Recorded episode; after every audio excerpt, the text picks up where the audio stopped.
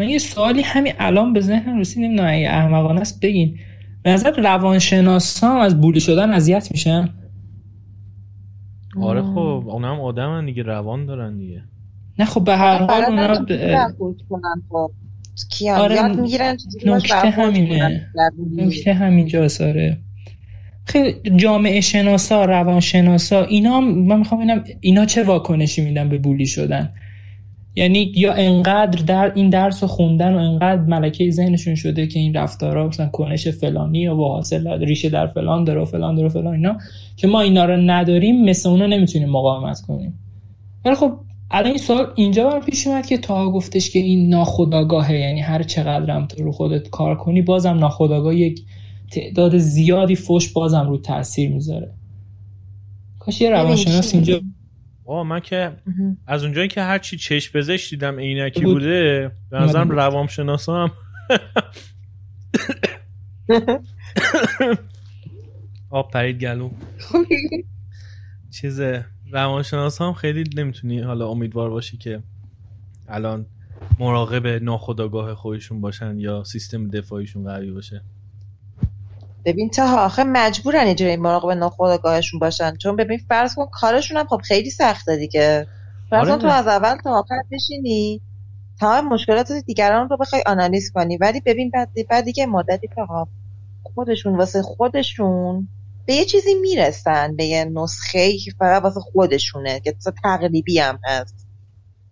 یعنی به این همین چیزی فکر می‌کنم می‌رسن. امیدوارم اینجوری باشه.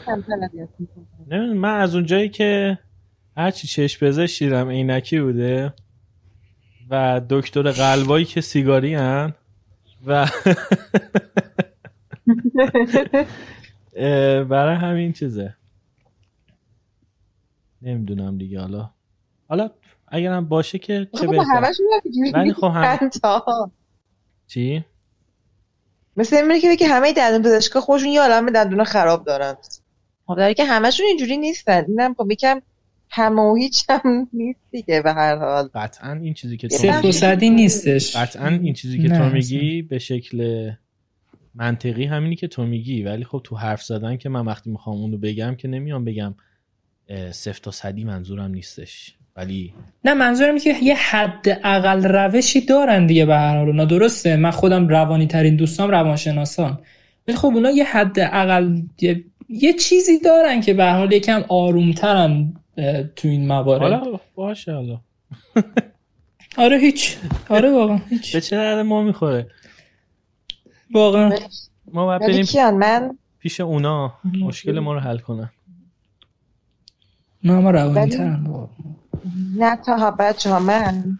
من دو واحد تو دانشگاه روانشناسی تربیتی که داشتم. استادمون خوب روانشناس بود دیگه. ازش در مورد این پروسه ها با اینا که صحبت کردیم خود روانشناسا می‌دونستیم که زمانی که تازن یا مثلا از یه حدی رو رد نکردن تو خودشون خودشون هم پیش یه روانشناس هم خبره تر میرن همش که صحبت بکنن و رو خودشون کار بکنن. اینو می‌دونستین که چه پروسه ای داره که اگه این کارو نکنن حتی می‌تونه باعث این بشه که دیگه اجازه کار نداشته باشن. بر همین به نظر من باز حالا یه حدی رو دارن. آره. نمی‌تونی بگی داغونن. آره یه حدی اوکی. نه نمیگم. من بچه ها چرا فکر می‌کنیم وقتی یکی یه جمله یا کلی میگه منظورش اینه که صد درصده؟ اینا figure of speech ه یعنی صرفا در کلام ما اینجوری حرف می‌زنیم ولی قطعا منظورمون صد صفر و صد نیستش دیگه. حالا این که میگیم روانشناس خودشون اصلا داغون تره من یه یه خاطرم بگم و برم.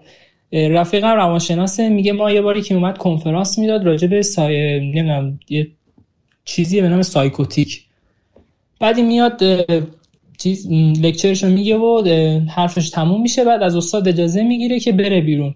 میگه به محض اینکه رفت بیرون استاد رو کرد به بچه ها این خانمی که الان رفت بیرون خودش کیس سایکوتیک حاده. اصلا واقعا هم که شما می روانشناس داغون ترینن چون خودشون می‌دونن چه مرضی دارن. چرا تو چیز نه هستن. خب نه.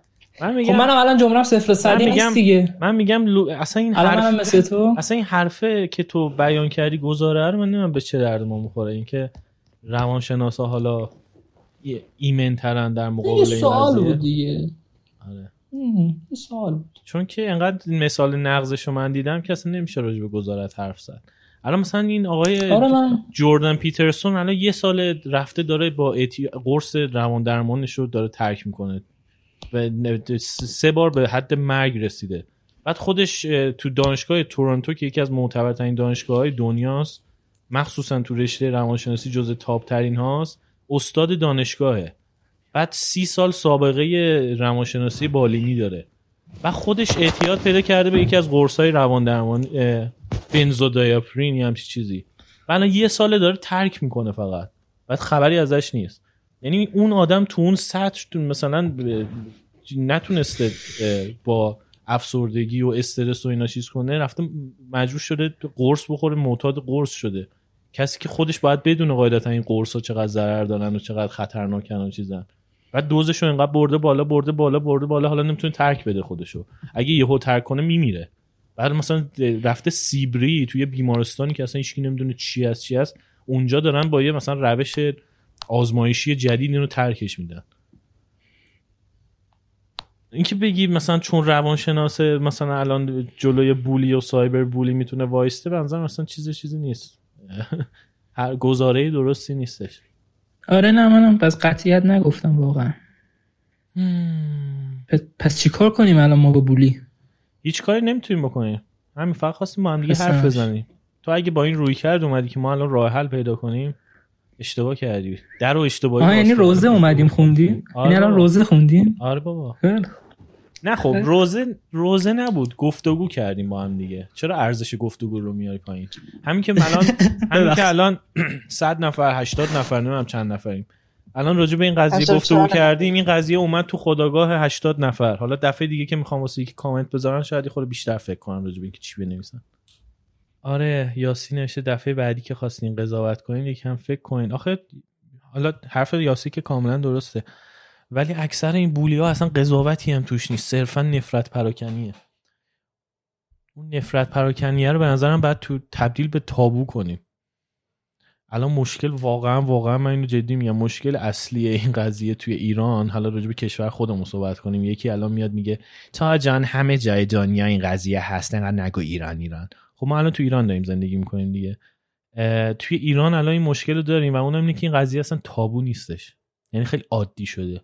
و به نظرم برای روی این قضیه خودمون کار کنیم. حداقل تو این جمع رادیو نیست حداقل این قضیه رو تبدیل به یه تابو بکنیم. حداقل برای خودمون یه فضای امنی باشه. حالا این فضای امنی می‌تونه تعمیم داده بشه. طی یک دوره طولانی تر به جاهای دیگه. شاید یادآوری هی بشه به خودمون جاهای دیگه هم رعایت کنیم.